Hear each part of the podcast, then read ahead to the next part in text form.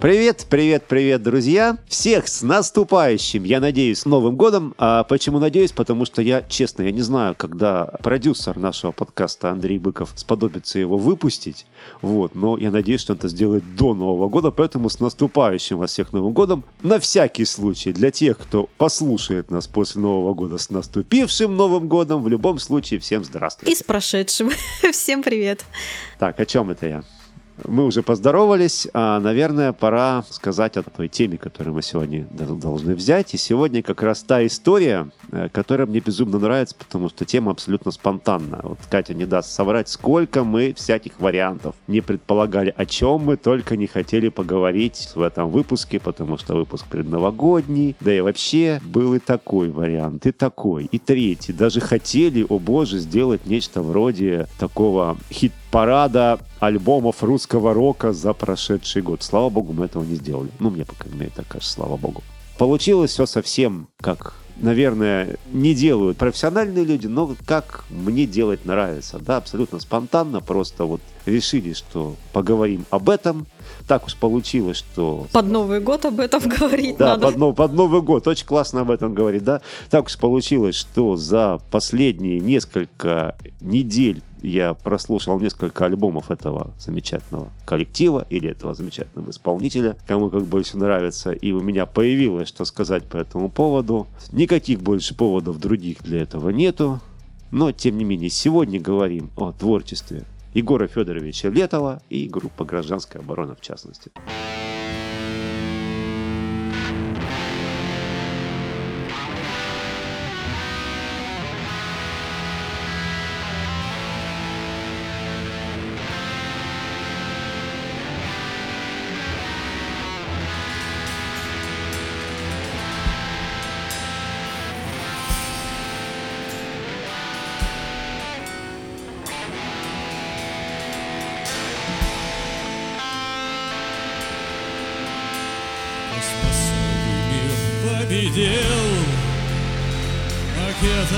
Оказался сильнее.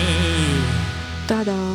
А у тебя, Глеб, не свернулись уши в трубочку от прослушивания стольких альбомов за раз? Ну, смотри, на самом деле так получилось, что с творчеством гражданской обороны я знаком достаточно давно, и все, что могло свернуться, э, уже давным-давно свернулось и снова развернулось, да, и на самом деле, да, я знаю, что у тебя, сложно сказать, даже неоднозначное отношение к этому коллективу, к этому исполнителю, к этому автору, и оно совсем, наоборот, однозначное, да, то есть тебе не нравится, как я понимаю. Ну, ты знаешь, мне конкретно, вот если брать, мне нравится всего, наверное, две песни. Это вот прям потолок, что я могу выжать из себя, и то их слушаю очень редко. Тут на самом деле вот какая история. Как раз история с творчеством Городетова заключается в том, что совершенно невозможно, а, если человеку это не зашло, могу сказать по своему собственному опыту, совершенно невозможно заставить человека это слушать и заставить это понимать. То, что называется, должно в какой-то момент по-настоящему шарахнуть, да, причем шарахнуть не то, чтобы ты там какую-то одну или две песни воспринял, а все остальное вот как бы нет, да, так, в общем слушать, наверное, у нас большинство э, жителей земного шара, да, когда ты вдруг вообще понимаешь, что это, почему это и зачем это. Объяснить это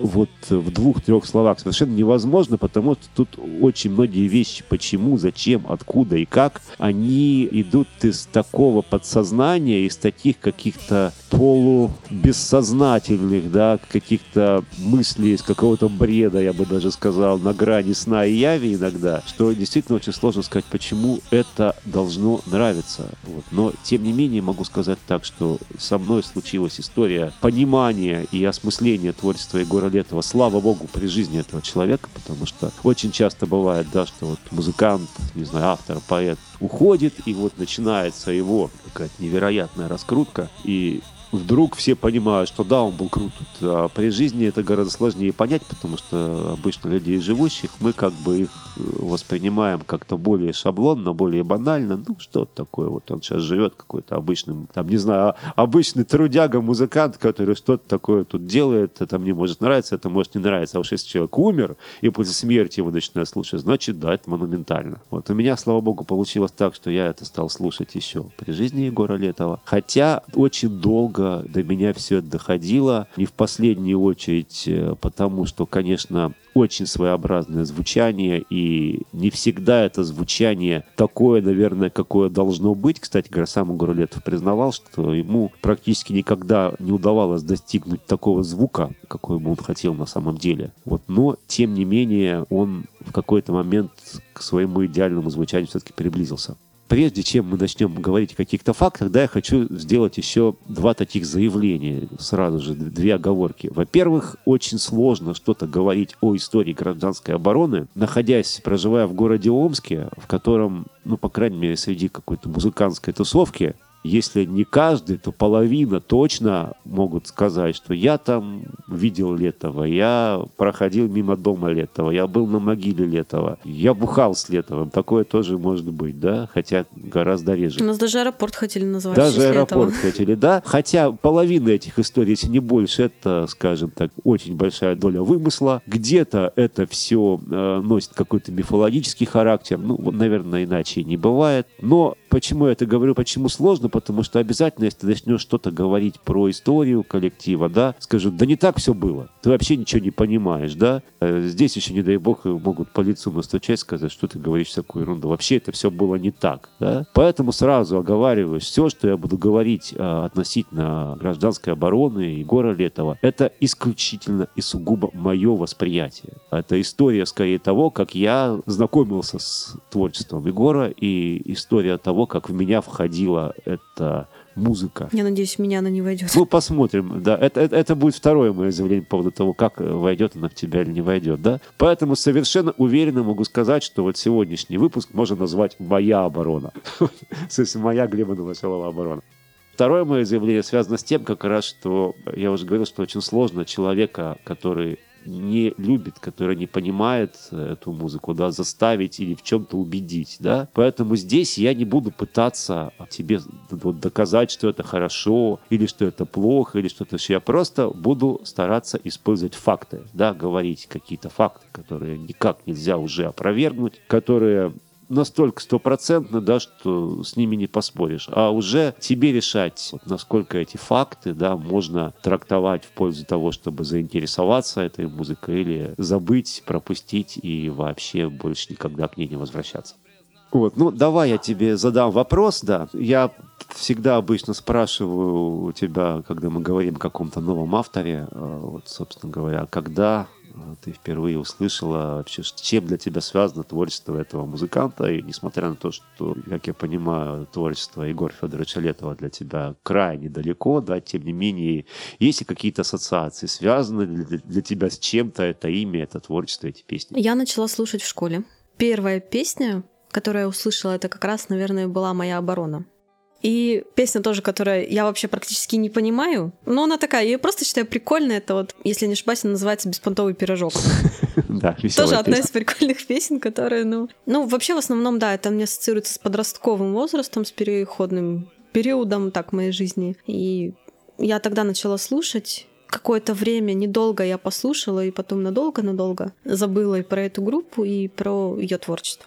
Пока вот сейчас не пришлось готовиться к подкасту. Не пришлось вернуться, да? Ну что ж, мы вернемся еще к тому материалу, да, к тому контенту, который ты послушала, и обсудим его ближе к концу нашего разговора. А сейчас я попробую тоже поделиться своими какими-то воспоминаниями о моем знакомстве с творчеством Егора Летова. Тоже все это началось, естественно, в школе. И точно так же все это происходило по каким-то наиболее известным раскрученным песням. Ну, это, естественно, песня, которую мы я надеюсь, не будем ставить в, так сказать, трек-лист нашего подкаста, потому что это будет уже совсем попсово, да, но тем не менее песня все идет по плану. Вот эта песня про дурачка, еще ряд каких-то песен, да, которые воспринимались, как ты говоришь, в подростковом возрасте, ну, скажем так, не воспринимались всерьез, прежде всего, да, из-за обилия ненормативной лексики, и это воспринималось просто, ну, вот как какое-то, что, ну, прикол, не Поржать. прикол, но, в общем, что-то такое, да, не вполне серьезное, вот, а во во-вторых, конечно, из-за звука, да, потому что звук, конечно, был очень своеобразен, мягко говоря, особенно касательно раннего творчества Егора Летова и гражданской обороны. Писалось это все крайне непрофессионально, но к этому мы еще вернемся. И вот честно, слушать это в серии, ну, как бы вот, вот прям слушать целенаправленно,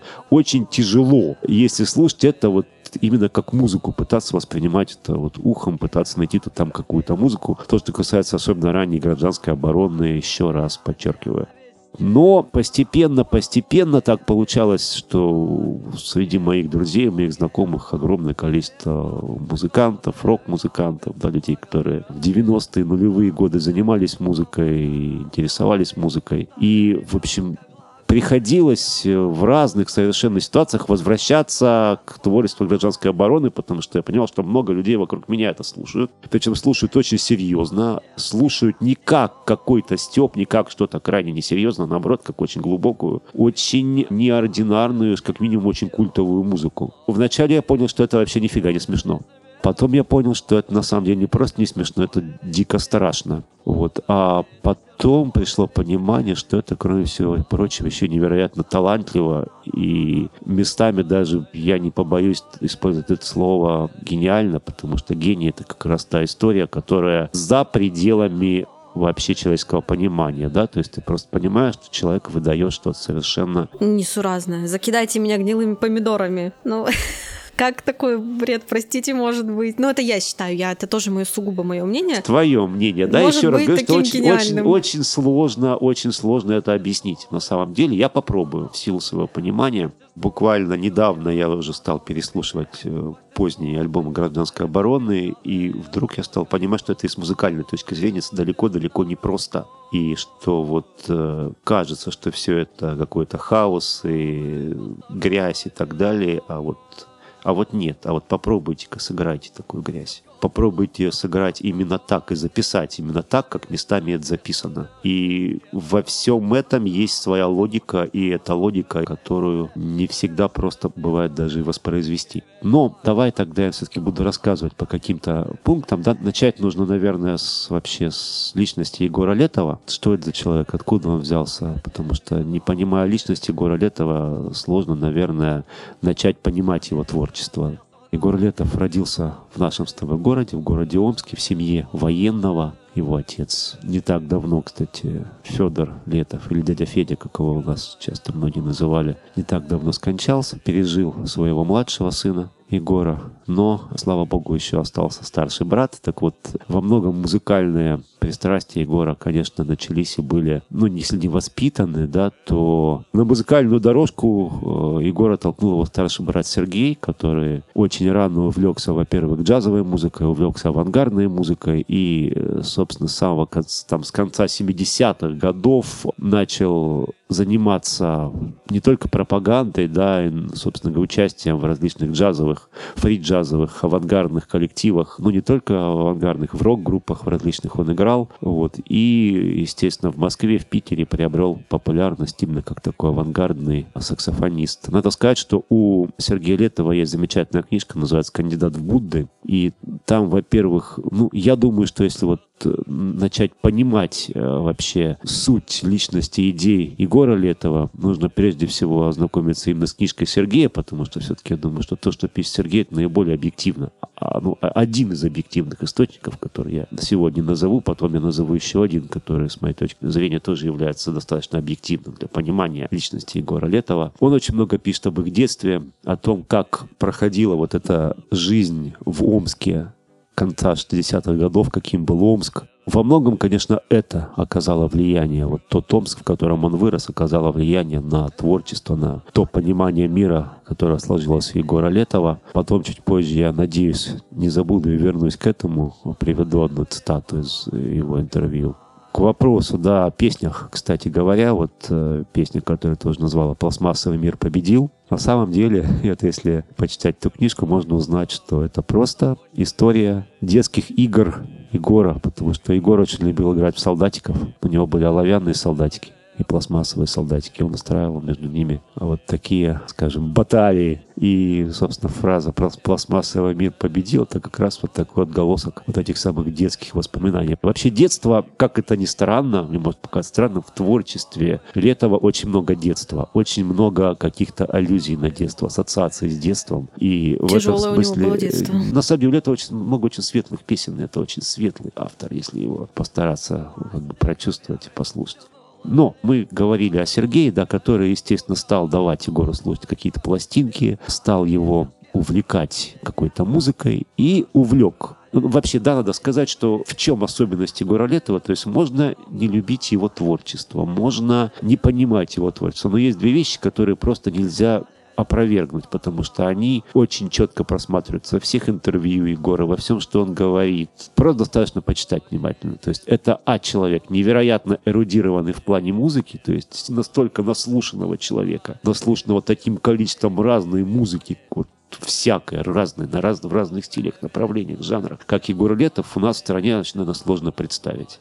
А во-вторых, это человек невероятно начитанный. А эта начитанность очень просто понять из его песен, из его текстов, потому что здесь будет и Габриэль Гарсия Маркес, и Кундера, и Ницше, и русская философия, и русская классика, и чего там только нет. И все это переплетается, и все это в каком-то совершенно таком невероятном смешении оказывается Егором Летовым. Вот. Но я буду так периодически, да, в этот раз перепрыгивать с мысли на мысль, потому что очень сложно говорить о гражданской обороне, и, наверное, невозможно во всем сказать в течение одного подкаста, но все-таки. Какое-то время Егор пытался устроиться в Москве, пытался играть в различных рок-группах, но, в общем, нигде не нашел чего-то своего, того, что ему нравилось. А уже тогда, надо сказать, э, Летов подсел на такое направление западной музыки, которое у нас было, ну, скажем так, не очень популярно, не очень распространено. Это так называемый гаражный панк. То есть это, ну, что такое панк? Это понятно, панк-рок музыка, возникшая в середине 70-х годов, по крайней мере, не возникшая, а, скажем так, приобретшая популярность. Вот. А гаражный панк — это наиболее такая радикальная версия панк-рока. То есть почему гаражный? То есть, условно говоря, музыка, которую можно записать в любом гараже. А, причем вот протопанк некий, да, то есть некие еще прообразы этой музыки стали появляться еще со второй половины 60-х годов. И вот Лето все это слушал. Во-первых, гаражный панк, во-вторых, психоделическую музыку он очень любил. Очень любил ранний Пинк Флойд. В общем, очень любил группу Love и Артура Ли. И это, конечно, оказало влияние на его творчество и на его желание делать что-то похожее. Но никто у нас ничего похожего делать не пытался. И в итоге он стал понимать, что если что-то делать такое, то делать только самому. Потому что у нас пели и писали понятные песни и в хорошем качестве. Поэтому у нас, наверное, ничего и не нашел. Ну, может быть, в том числе и поэтому, да, потому что еще одна тема Летова. Летов, в принципе, вот это один из тех людей, который принципиально делал все, чтобы не быть массово понятым, да, то есть чтобы не быть попсой, да, если уж совсем утрировать. То есть вот все что угодно, только чтобы не попасть никуда в ротации, чтобы, не дай бог, его не восприняли как какую-то массовую культуру. Он все делал для того, чтобы понравиться только тем, кому действительно важно его понять, кому действительно важно не то, что он там поет, да, то, что он думает. И вот тем не менее он с такими текстами, ну да, для меня они непонятные, ну, с глубокими, с просто местами отвратительным качеством Звука, песен, да. звука. Почему он стал таким популярным? На самом деле это феномен, и вот это как раз тот феномен, в том числе, который говорит о какой-то искре Божьей, который невозможно объяснить, потому что в действительности, конечно, то, как записывали гражданскую оборону и Летова, то, как это все распространялось, и все те действия, которые Егор предпринимал намеренно, чтобы только, не дай бог, его не показали по телевизору, не передали по радио. Они все должны были привести совершенно к обратному эффекту, но привели к тому, что привели. Так вот, наконец-таки, в начале 80-х годов, если быть более конкретным, уже в 1984 году, э, Егор со своим другом Константином Рябиновым, более известным под псевдонимом Кузя О, ну, вначале Кузя О, потом его стали звать Кузьма, создали группу под названием «Гражданская оборона». Ну, до этого было еще ну, там ряд э, гру- групп с Ну, они интересными с 82 названиями. года, по-моему, Там начинали это были все группы думать. «Посев», потом был вообще совершенно экстремальный проект, ну, ты поймешь по одному названию. Этот проект должен был называться и назывался «Адольф Гитлер». Только вот по одному названию понятно, что вещь крайне экстремальная. То есть не нужно думать, опять же, что вот э, раз Адольф Гитлер, то это какие-то фашисты там собрались, да? Цель была абсолютно противоположная. Значит, почему Адольф Гитлер? Более неприемлемого, более неприятного словосочетания в нашей стране, чем Адольф Гитлер, не сейчас, да и не тогда, тем более, представить себе было нельзя. И вот как назвать группу, чтобы уж точно никуда не позвали, нигде не показали и вообще не воспринимали иначе, как крайних маргиналов. Адольф Гитлер самый идеальный вариант. Но все-таки потом он не зашел, потому что, ну, Адольф Гитлер, я не знаю почему. Они бы все равно стали популярными, антипопулярными. Их бы Но слушали и ненавидели, но все равно бы Гражданская оборона оказалась все-таки наиболее интересным, наиболее таким оригинальным названием. Ну почему? Гражданская оборона замечательно сокращается, гроб. Так они и решили. И в итоге Егор с Кузьмой создали вот эту группу «Гражданская оборона». Причем «Гражданская оборона» в большей степени это, конечно, был такой домашний, совсем не концертный проект, потому что что это такое? Просто люди собираются на квартире и начинают что-то на катушечные магнитофоны писать в качестве эксперимента. И так, по сути, начинается первый, с моей точки зрения, первый период творчества гражданской обороны. А вообще, сразу скажу, у меня совершенно своя периодизация творчества ГО. Она в чем-то совпадает, в чем-то она отличается от какой-то общепринятой, общепризнанной. Я бы назвал эти периоды так.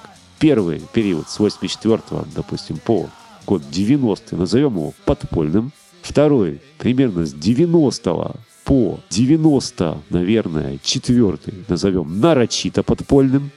И, наконец, с 94 по 2001 год назовем его полуподпольным. И, наконец, с 2001 по 2008 год условный период назовем полуофициальным. Вот таких четыре периода. Да? Подпольный, нарочитый подпольный, полуподпольный и полуофициальный. Потом я объясню, почему я даю такие наименования. Так вот, подпольный период начался с того, что Егор с Кузьмой записали альбом под названием «Поганая молодежь». Этот альбом, естественно, нигде не мог быть издан. Не только он не мог быть издан э, официально, его бы даже никто не стал особенно распространять на кассетах, потому что для всех наших меломанов и для всех, скажем так, тех, кто занимался у нас распространением музыки, даже для них это было слишком, для, для всех подпольных, я имею в виду вот наших дельцов, даже для них это было слишком, потому что звучало, конечно, ужасно. И сразу скажу, вот то, что касается подпольного периода творчества ГО, я могу слушать многие песни из этого периода, я могу слушать их в более поздних переигровках, Могу по отдельности послушать их там выборочно, но я не могу это слушать альбомами, скажу честно. Я аудиоман, и мне вот мне тяжело это слушать, потому что звук, конечно, ужасный.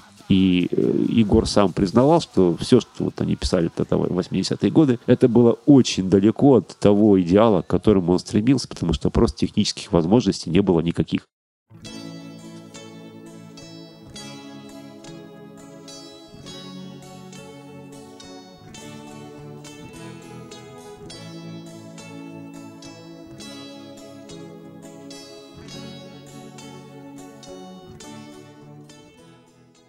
Но даже при таком, вот при таком уровне группу заметили, и прежде всего заметили, конечно, люди, которые стоят на страже закона, на страже власти, на страже порядка, и чтобы, не дай бог, ничего такого не случилось, что может быть, ну, что может поколебать систему, условно говоря. Любую систему, неважно какую систему. И начались преследования со стороны КГБ, по отношению к музыкантам. Константина Рябинова забрали в армию, а Егор остался один. Какое-то время он пытался записывать альбомы самостоятельно в одного, что у него прекрасно получилось, там огромное количество записей есть. Но потом его поместили в психиатрическую лечебницу, где он благополучно был обколот большим количеством лекарств. А вот теперь все и сошлось. Да. А, ты все с этим связываешь. Понимаешь, не бывает так, чтобы каких-то моментов, да, то есть чтобы... То есть все гораздо сложнее, да, и сказать, что да, вот человека накололи, у него были глюки, и поэтому вот у него он все это такое писал. Отчасти, может быть, да. Мы когда вернемся к философии Летова, я об этом тоже скажу, но только отчасти. Все гораздо сложнее. Еще сложнее. Через несколько месяцев из э, психушки Летов выходит, э, начинается период его путешествий по стране, автостопом объездил вместе со своими друзьями практически весь Советский Союз, в том числе, почему объездил автостопом, потому что он понимал, что в Омске ему находиться не стоит, потому что могут снова куда-нибудь положить, да.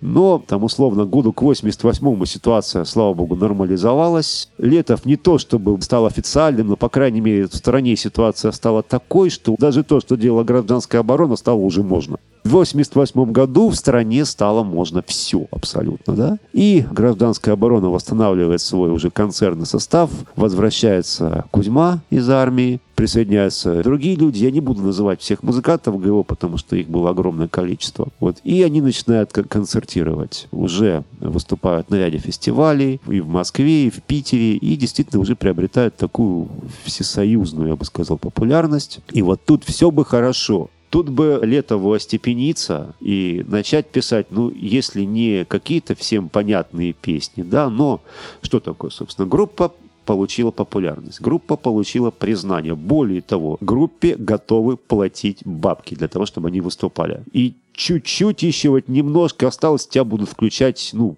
конечно, не по первой программе телевизора, да, но по радио-то точно. Более того, даже стали включать. Так, например, на радио России уже в начале 90-х годов была такая программа «Тихий парад», в которой очень любили ставить наш российский советский андеграунд, и в том числе там неоднократно ставили песни гражданской обороны. Не все, конечно, потому что ряд песен по соображениям чисто цензурным, да, то есть из-за содержания, то есть из-за наличия определенных слов, про которые мы все прекрасно знаем. Просто нельзя ставить было по радио, но многие песни туда попадали. Так вот, Егора это, конечно, все не устраивало, потому что, как я уже говорил, у Летова совсем другая была жизненная философия, которая заключалась в том, что наоборот, как можно дальше от всего этого безобразия. И что делает Егор Летов? Егор распускает группу, ну, формально распускает группу «Гражданская оборона» и собирает новый коллектив с таким названием, с которым точно уже нигде ставить не будут. Коллектив назывался «Егор и опи***невшие». Так вот, под этим названием выходят два альбома, уже теперь две пластинки, потому что с этого времени все стало возможно выпускать официально, которые, наверное, являются классикой не только гражданской обороны ну, действительно являются лучшими, да, но вполне могут войти там в сотню лучших альбомов, а то и в десятку лучших альбомов русского рока. Это в 90-м году выходит альбом «Прыг-скок. Детские песенки».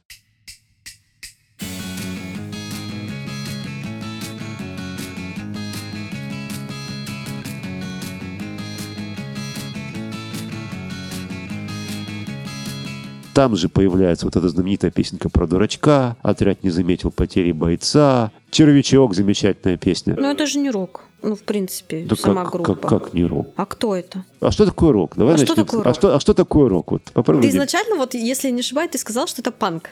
Гаражный панк. Панк — это... Стиль. Панк — это одно из направлений. Понимаешь, рок — это вообще все. По большому счету, рок — это настолько широкое понятие, что сюда может входить вплоть до какого-то какой-то там попсы, да. В данном случае панк это одно из направлений рок-музыки, поэтому. Ну, в данном случае мы не говорим о панке в чистом виде, да, то есть Егор играл там, такой смеси гаражного панка и психоделической музыки, и еще много-много чего. То есть, говорю, там влияние было очень много, мы к этому попробуем вернуться. Так вот, во-первых, это альбом «Прыг-скок», детские песенки, во-вторых, это совершенно невероятный альбом, альбом настолько срывающий башню по своей силе, что про него нужно делать отдельный подкаст. И я бы сделал отдельно именно про этот альбом, но взял я для себя такое правило, что мы будем говорить только про то, что у нас есть на физических носителях. Вот, к сожалению, этого альбома нету. Если у меня появится, обязательно поговорим. Это альбом «Сто лет одиночества». Вот э, ничего более запредельного и, наверное, ничего более русского на самом деле в русском роке я не слышал ни у кого, чем альбом коллектива Егора Невший под названием «Сто лет одиночества». И вот этот как раз период я называю нарочито подпольным. Почему нарочито подпольный? Потому что вполне можно было бы уже из этого подполья выйти. Все условия были. Как ты сама сказала, любой псих мог выйти и делать все, что угодно. Но это не для Егора Летова, это не для его творчества, его творчество не для этого. И, в общем-то, если бы он это сделал, он бы уже не был Егором Летовым. Да я, в принципе, не понимаю, для чего он начал петь, если он не хотел быть популярным. Ну, пиши, пой в душе, в ванной для своих. А он Просто х... логика сама Нет, такая, что... понимаешь, в чем дело? Он хотел быть э, популярным, но он быть хотел популярным среди тех, кто действительно его понимает кто ну... хочет его слушать, а не для тех, для кого важны там какие-то две-три песенки. В чем проблема и беда же посмертной истории Летова в том, что к сожалению, как многих других, его сейчас растаскивают на какие-то цитаты, которые никакого, на самом деле, зачастую прямого отношения к тому, что он действительно думал, говорил, не имеют. Его делают уже своеобразным брендом, самый, наверное, позорный, ну я прощения, с моей точки зрения позорный, кто-то, может быть, считает иначе, говорит, это моя оборона. Так вот, самая позорная история, посмертная история Летова, это так называемая симфооборона.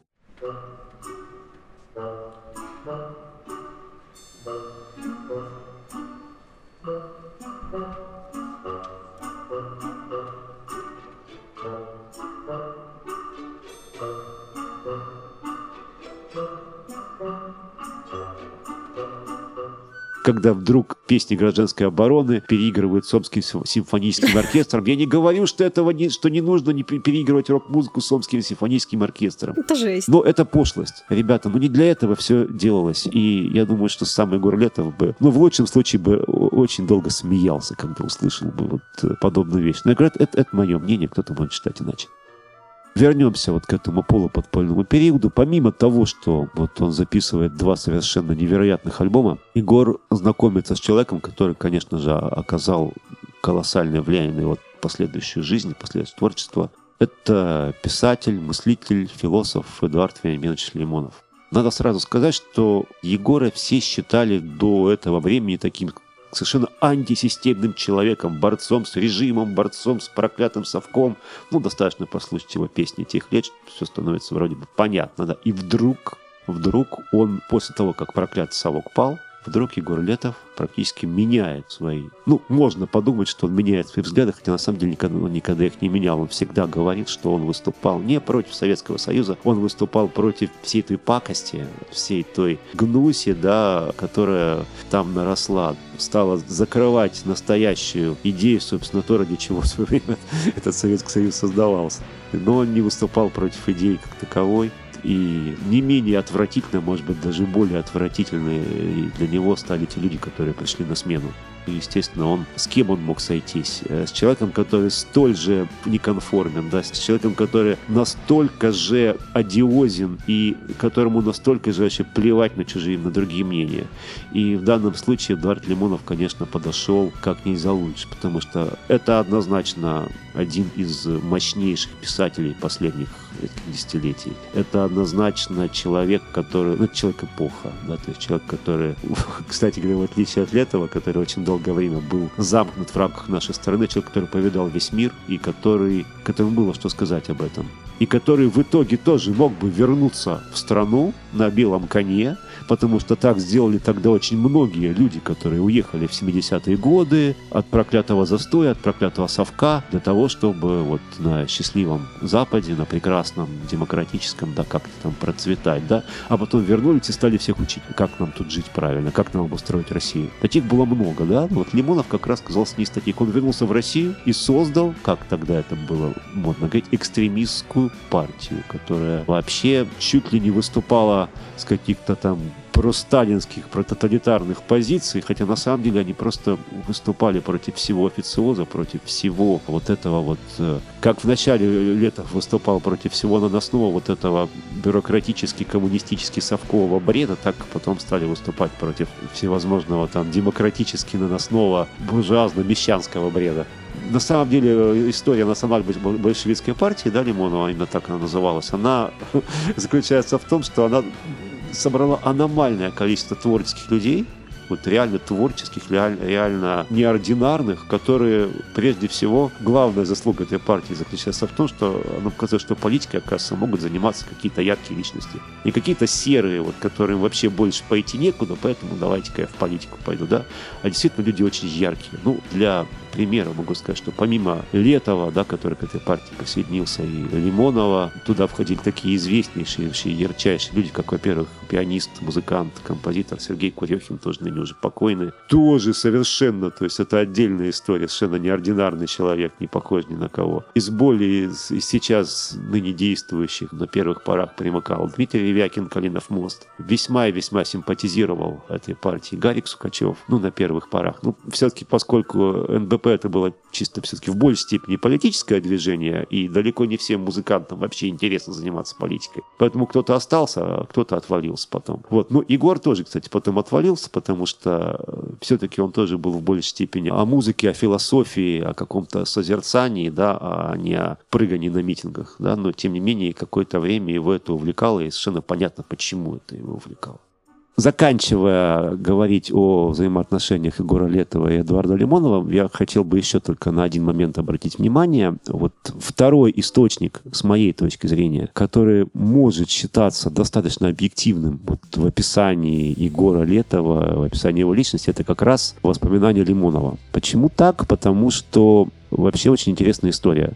Лимонов, как и Летов, человек крайне авторитарный. Человек, который, во-первых, очень не терпит конкуренции, и человек, который очень мало на самом деле о ком отзывался хорошо. Вот у него есть три таких тома воспоминаний о разных людях, с которыми он взаимодействовал. С кем-то он общался недолго, с кем-то он вообще не общался, но просто он как-либо оказал влияние в ту или иную сторону его жизни. Кто-то с ним был совсем близко. Так вот, три тома под названием «Книга мертвых». «Книга мертвых» один, два, три. То есть он там пишет про всех своих умерших. И вот практически про всех у Лимонова там написано, ну, не сказать, чтобы очень хорошо. То есть он вообще мало, вот действительно это его особенность, мало о ком писал хорошо. Но вот о Летове, несмотря на то, что к моменту написания книги мертвых они уже разошлись, и более того, в общем, не общались, причем разошлись достаточно жестко. Там была не очень такая у них дружественная история в 96-м году, ну, скажем так, история политическая, поэтому мы не будем сильно в политику удаваться, да. Вот, но, скажем так, разошлись и не очень красиво.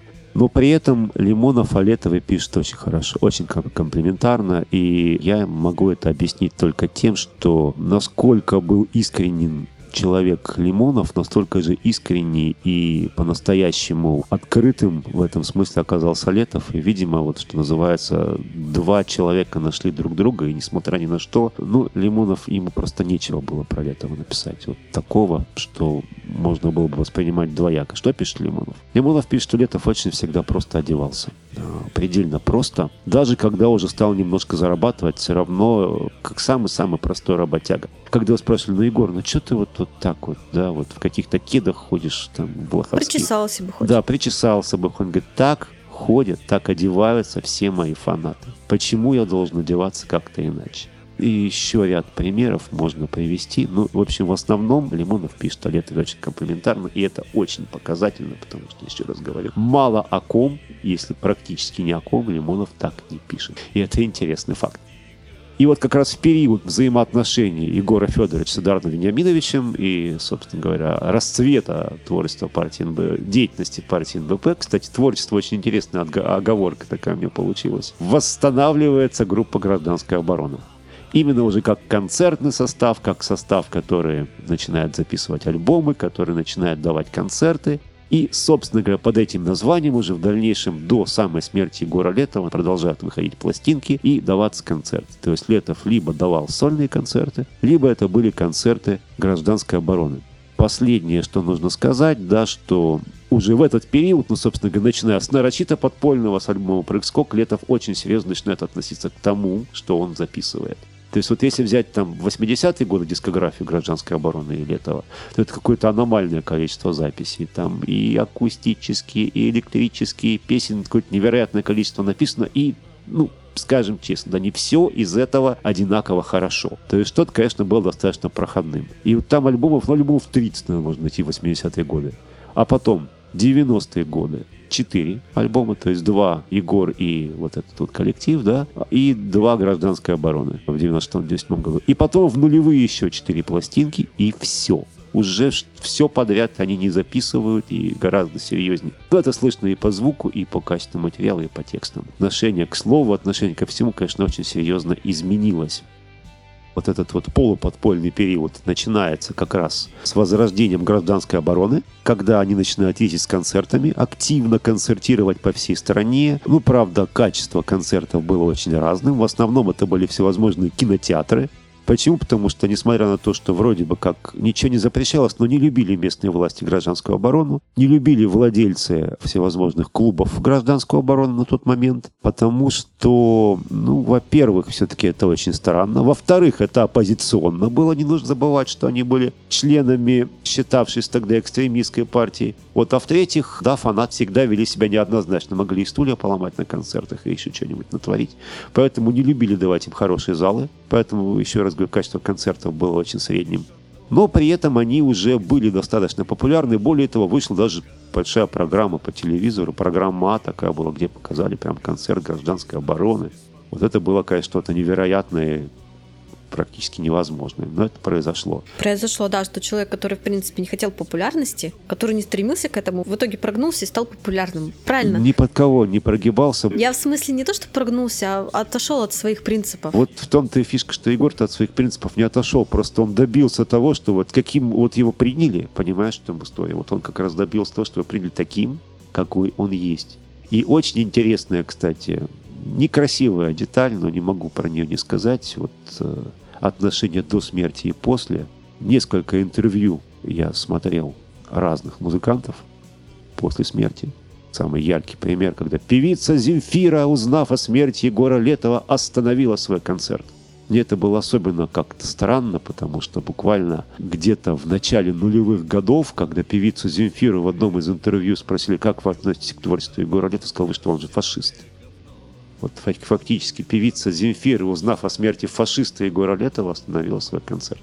Не знаю, наверное, так она о фашисте сожалела или что там. Что там у нее в мозгу переменилось, да, за это время, не знаю. Так происходило очень с многими. Кто-то искренне просто понял, что с этим бороться невозможно. Да, Егор Летов, он гораздо больше, чем ваше любые понимания его. При этом он все равно популярен. Кто-то понял, что на этом можно зарабатывать деньги. Каким бы Егор Летов ни был, на этом можно зарабатывать деньги. А все, на чем можно зарабатывать деньги в нашем обществе, в нашем мире, рано или поздно начинают это делать. Это закон. Да, потому что... Принципы можно просто пойти и зарабатывать деньги. Да, я буду сегодня под впечатлением от песен материться. Да, ради бога. И начинается так называемый полуофициальный период. Ну, во-первых, э, с чем он связан? С одной стороны, немножко меняется состав в группе. Умирает гитарист, с которым Егор работал практически 10 лет, Женя Махно. Ну, Махно, естественно, это был псевдоним. И на его смену приходит человек вообще не из панк-рока, а вообще из другой среды. Практически, я бы даже сказал, из поп-рока. Приходит гитарист наш земляк тоже, Александр Чесноков. Слава богу, до сих пор здравствующий. К сожалению, занимающийся уже совсем другим делом. Ну, то есть музыкой, но совсем другой музыкой. Надо сказать, что человек очень-очень хорошо знает, что такое гитара, как на ней играть, тоже человек очень наслушанный. Несколько раз шапочно мне доводилось общаться с Сашей Чесноковым. Я думаю, что, может быть, даже я это лучше помню, чем он. На каких-то тусовках просто пересекались. Ну, могу сказать, одно человек крайне тоже наслушанный, понимающий, что нужно играть, как играть, и, кроме всего прочего, еще и умеющий записываться. Во-вторых, присоединился к группе на какое-то краткое время брат Егора Сергей который тоже внес свою лепту. И вот здесь выходят несколько альбомов, один из которых мы сегодня будем обсуждать, кстати, про которые я не могу не сказать подробно. Во-первых, в 2002 году группа записывает альбом под названием «Звездопад», который, на мой взгляд, является как раз одним из переломов именно в музыкальном плане. Альбом «Звездопад» полностью состоит из советских песен, из песен детства Егора Летова, которые звучали по радио в то время чем особенность советских песен? Во-первых, можно к этому относиться как угодно. Мне говорят, этот советский официоз, там попса, эстрада. Но это всегда офигенные мелодии, невероятно качественные мелодии. А во-вторых, это зачастую классные тексты, если их послушать. Это действительно очень хороший текст. И вот Летов записывает альбом таких песен. Да, в своем стиле. Да, все это там немножко погромыхивает. Но это, во-первых, невероятно искренне. То есть, вот, если вы послушаете альбом «Звездопад» и скажете, что это ну что это прям не, не рвет душу, да вы ни черта не понимаете, с моей точки зрения. А во-вторых, альбом «Звездопад». Да, кстати, еще одна история. Э, я читал в разных источниках, что альбом «Звездопад» изначально планировался как такой диптих. Да? То есть первая часть должна была быть состоять из любимых песен Егора советского периода, то есть из советских песен. А вторая из любимых песен Егора того же периода, но зарубежных, то есть на английском языке. И вот это было бы действительно интересно послушать, как бы он это сделал, как бы он это совместил. Но не случилось, ну, видимо, по различным причинам, но все-таки не случилось. Альбом вышел только с советскими песнями, причем тогда, когда все это вышло, нам казалось, что это достаточно такой попсовый ход, потому что тогда это было модно делать. Там выходили всякие старые песни о главном один, два, три. Многие музыканты тогда этим грешили. Но никто это не делал так серьезно, так э, продуманно, и я бы сказал, так не прожил эти песни, как это сделал Егор в альбоме «Звездопад». И самое интересное, что вот сам по себе, сама вся работа с этими песнями, она очень сильно музыкально повлияла на то, что Егор делал в последний период своей жизни, потому что вот эти вот отзвуки советской классики, они нет-нет да проскальзывали уже и в летовских песнях. Ну и, собственно говоря, после «Звездопада» гражданская оборона выпускает еще три альбома. Это альбом «Долгая счастливая жизнь», про который мы сегодня будем говорить. Это практически продолжение этого альбома, потому что они выходят подряд один за другим альбом «Реанимация». И, наконец, еще один совершенно невероятный, тоже поразительнейший альбом. Кстати, альбом, единственный альбом, в котором уже нет ни одного слова, которое мы стесняемся произносить, да. Альбом «Зачем снятся сны», который стал последним альбомом гражданской обороны и последним альбомом Егора Летова. В 2008 году, в феврале, во сне сердце Егора Летова остановилось. О причинах говорить не будем, все их знают. И, в общем-то, кому интересно, пожалуйста, погуглите, посмотрите. Очень много грязи, очень много ерунды всякой написано. Очень много правды написано, но никакого отношения к творчеству Егора Летова это, наверное, не имеет. Хотя нет, имеет, но вот в каком плане теперь, прежде чем мы будем говорить о альбоме «Долгая счастливая жизнь», еще немножко о философии Егора Летова как мне кажется, лучше всего эта философия, если не брать интервью, в которых он неоднократно эту мысль высказывал, она объясняется в очень короткой, емкой и, в общем, достаточно известной песне под названием «Свобода», песня, которая открывает альбом «Сто лет одиночества». Чем там поется? Несколько фраз приведу. Как платил Незнайка за свои вопросы, что скрывал в последний свой патрон, и чему посмеивался Санька Матросов перед тем, как шишел-мышел вышел вон. Как бежал за солнышком слепой Ивашка, как садился ангел на плечо, как рвалась и плавилась последняя рубашка, как и что обрел, обнял летящий Башлачев. Александр Башлачев тоже кумир, тоже икона русского рока. Человек, который закончил свою жизнь выпадая из окна, вылетев, вывалившись из окна случайно. И вот как и что он обрел, обнял в момент этого полета. Это знает моя свобода, это знает моя свобода, это знает мое поражение, это знает мое торжество.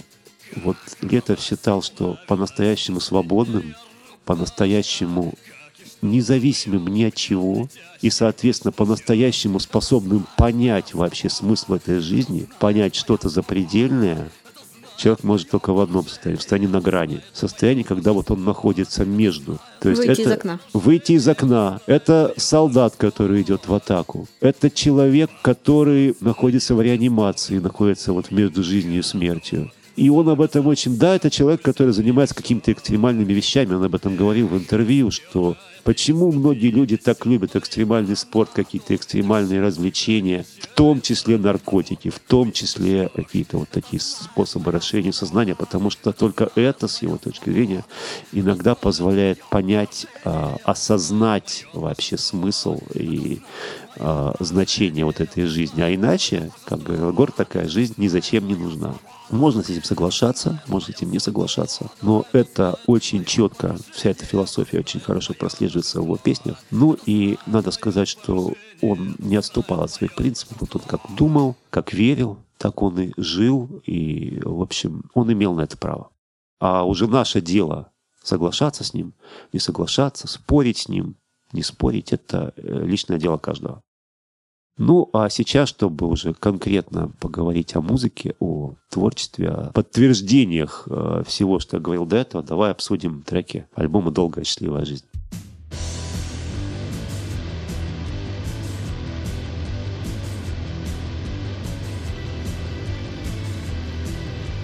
Ну и начнем. И первый трек. Первого трека, который называется «Так, как нам лучше не говорить, но, опять же, если вы возьмете в руки компакт-диск или просто найдете трек-лист этого альбома, вы поймете, почему мы называем название. Хотя сразу скажу, в данном Я случае... Я сегодня произносила уже это слово, да. его запикают. В данном случае это открывашка. Это просто очень такая забойная открывашка альбома.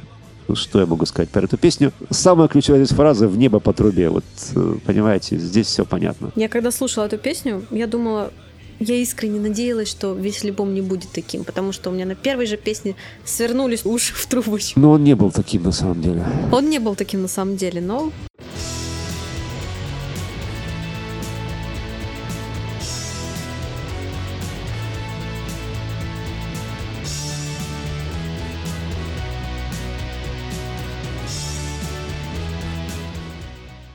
Следующая песня «Без меня». Единственная песня, которую, скажем, ставили да, в свое время в ротацию на так называемое рок-радио, на наше радио. Надо сказать, тоже очень смешно не вставляли. То есть вообще гражданская оборона, вот все было в ротации на нашем радио, вплоть до группы «Ленинград», которая, уж извините, по количеству ненормативной лексики уж никак не уступает гражданской обороне, а часто и э, превосходит. Да, так что там смыслов в песнях Ленинград значительно меньше, и толку в них значительно меньше.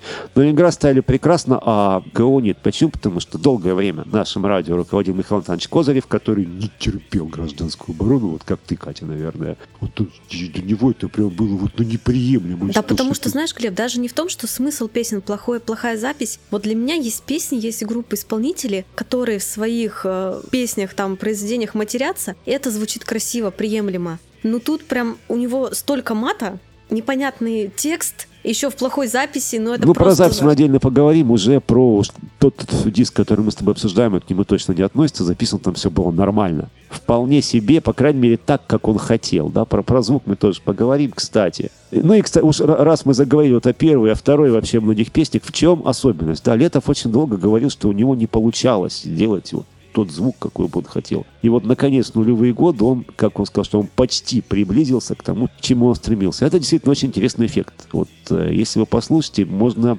лучше всего это характеризовать как стена звука. Очень плотная, просто непролазная стена звука. То есть я так думаю, что там наложение ни одной, ни двух ни трех гитар подряд идет. То есть такой совершенно невероятный происходит, возникает эффект, как будто бы огромное количество гитар играет в унисон. И это все создает вот этот вот ритм. Да, на фоне этого ритма звучит голос Егора Летова. Так вот, вот возвращаясь, да, все-таки песня «Без меня», вот как стоило Козыреву с нашего радио, она попадает в ротацию, ну, во-первых, потому что песня хорошая, о чем она, да, о том, что без меня когда-то этот мир будет существовать. Возвращаясь к философии Летова, это одна из таких попыток, да, осмыслить, а что же будет без меня? Меня не будет, а все останется. А это достаточно интересно подумать, а как оно будет без меня. Многие из нас об этом, об этом задумывались. Что будет после меня?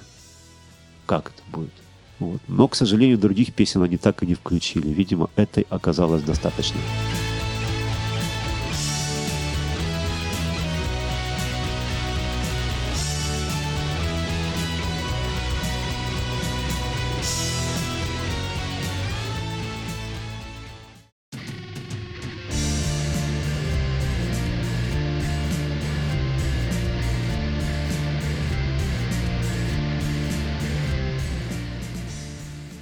Следующий трек, про который мне бы хотелось поговорить, ну, про все мы говорить не будем, это песня, значит, здесь она у тебя обозначена PS «Сам, а я». я». На самом деле это «Помоги себе сам». Это один из каверов. Вообще Летов очень любил делать каверы на своих друзей, на разных. А, у него много песен в альбомах, которые не принадлежат ему. И это один из таких примеров. Но здесь как раз-таки та ситуация, когда песня была изменена до неузнаваемости.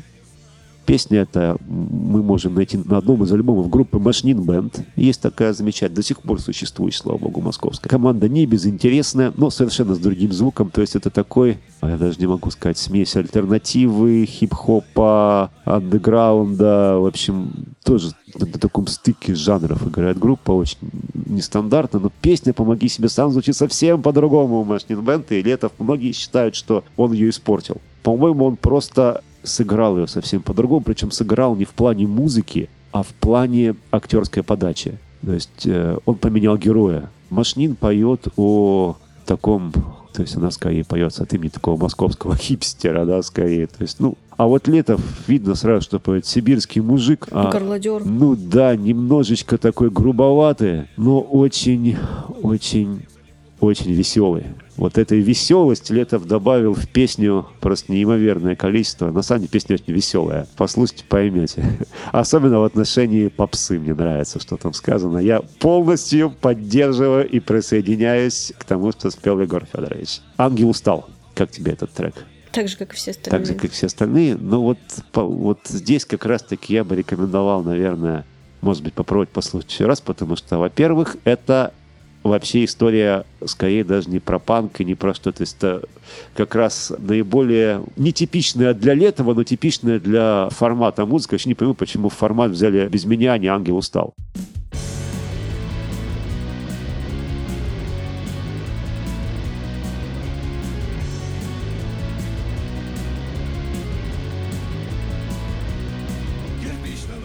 Ангел Станта такой типичный, я бы сказал, даже почти хард-рок. То есть там есть четкий риф, четкая, очень запоминающаяся мелодия, причем там действительно есть мелодия, мелодия интересная, мелодия, которую можно прям вот сыграть и все сделать красиво. И, кстати, не очень сделано красиво. Там есть гармоническое отступление, очень интересное в этой песне. В общем, песня «Ангел устал» мне нравится, и более того, она очень классно сыграна. Просто послушайте, поверьте, там очень классное чесноковское соло, действительно неординарное. И вообще песня прямо хит.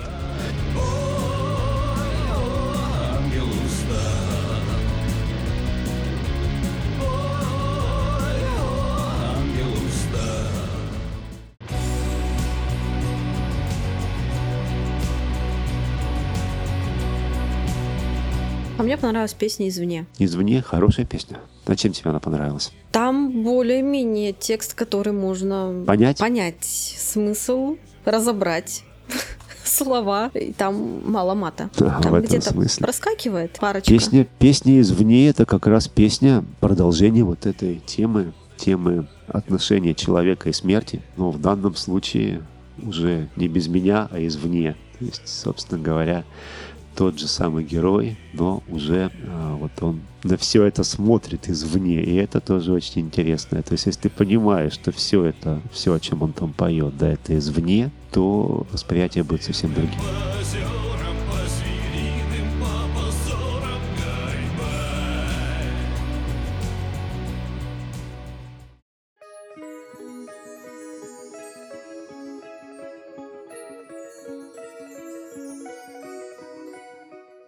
Приказ номер 227. Это уже поэзия, в чистом виде поэзия Летова. Более того, Летов очень часто читал стихи в своих альбомах, и в альбоме «Прыг-скок» есть очень веселое такое стихотворение, начинающее со словами «Кролик мусолил капустный листок». В 69 году был знаменитый фестиваль «Вудсток». Что-то же это рифма, просто от нее обалдеваю. Вот совершенно невероятное стихотворение есть в альбоме «Сто лет одиночества». И вот здесь есть тоже стихи, которые читает Летов, но здесь он их читает уже с музыкальным оформлением. Это такая мелодекламация, то есть музыканты сделали аранжировку на этот стих, наложили. Получилось, по-моему, очень классно. И сами стихи, они, они тоже об этом. Просто здесь, конечно, на каком-то уровне эмоций, на уровне символов дается вот это вот, вот это вот чувство солдата неизвестно чего, неизвестно какой войны. Кстати, белые солдаты тоже вот отсюда же песня. Солдата, который просто находится вот на этом вот состоянии, в состоянии на грани, оно очень четко прорисовывается. Я даже, знаете, я не хочу цитировать, не хочу разбирать все это на цитаты, потому что это все воспринимается как вот такое единое полотно, создающее вот некий набор образов. Да это просто надо слушать, потому что цитатами ты не передашь. Никак не передашь, песни. да. Познакомились на наблюдательном пункте. Взял закурить, лица не помню. Попал в окружение. Через сутки посмертно прибежал обратно. Волчевой обращенный к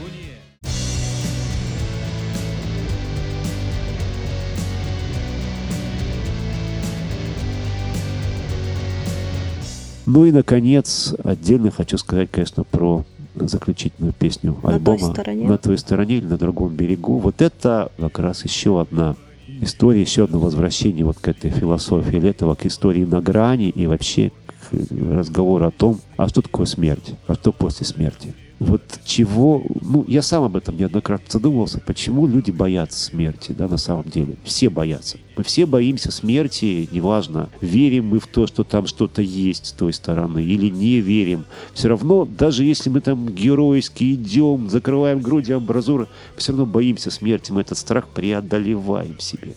А почему боимся? Прежде всего, мы боимся неизвестности.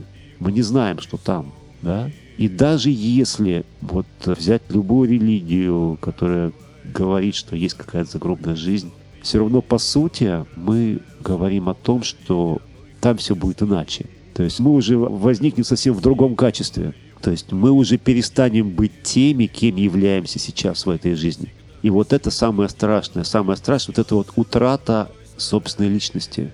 И об этом Летов и поет. Он поет, мы проснемся на другом берегу. И, может быть, вспомним, что вспомним? Вспомним, собственно говоря, а какие мы сейчас. Сможем мы это вспомнить или для нас это будет вообще уже не важно? Это вопрос. И Летов, наверное, ответ на этот вопрос уже узнал.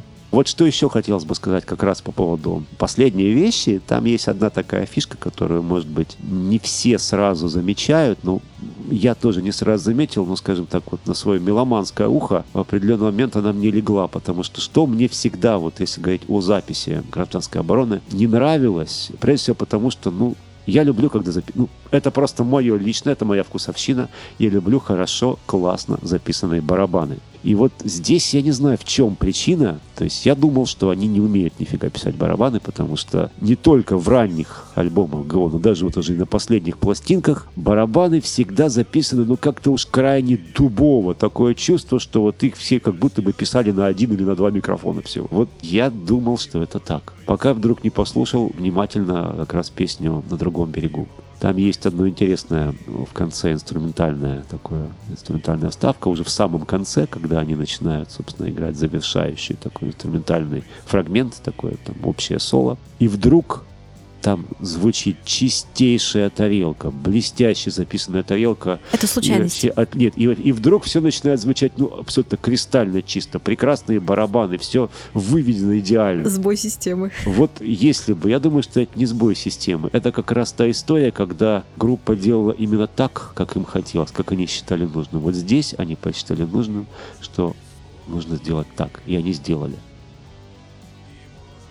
На этом я и закончил свой рассказ, свои впечатления, свои эмоции от творчества Егора Федоровича. И давай по традиции сделаем распаковочку альбома «Долгая счастливая жизнь». Вот несмотря на мой, может быть, даже отчасти очень привзятое отношение к Егору Летову, вообще к самой группе, ну, обложка у этого альбома, она просто обалденная.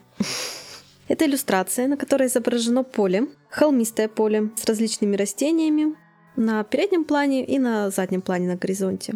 С надвигающейся грозовой тучей, синей, местами черной. И посередине поля изображен гигантский одуванчик на очень красивом поле. В общем, это прекрасная иллюстрация. Это картина художника Ивана Ветчиная. Хорватского художника Ивана Хорватского. Ветчиная. Да, надо сказать, кстати, что Летов очень часто любил как раз иллюстрациями, обложками своих пластинок делать картины. Он вообще любил в том числе и живопись. Более того, сам любил рисовать. Даже проводились выставки рисунков Егора Летова. Вот у нас в музее имени Достоевского, в частности, по-моему, проходила такая выставка в свое время. Вот, поэтому э, еще раз говорю, человек был, конечно, очень неординарный в этом плане тоже. Ну, давай пойдем дальше. Да.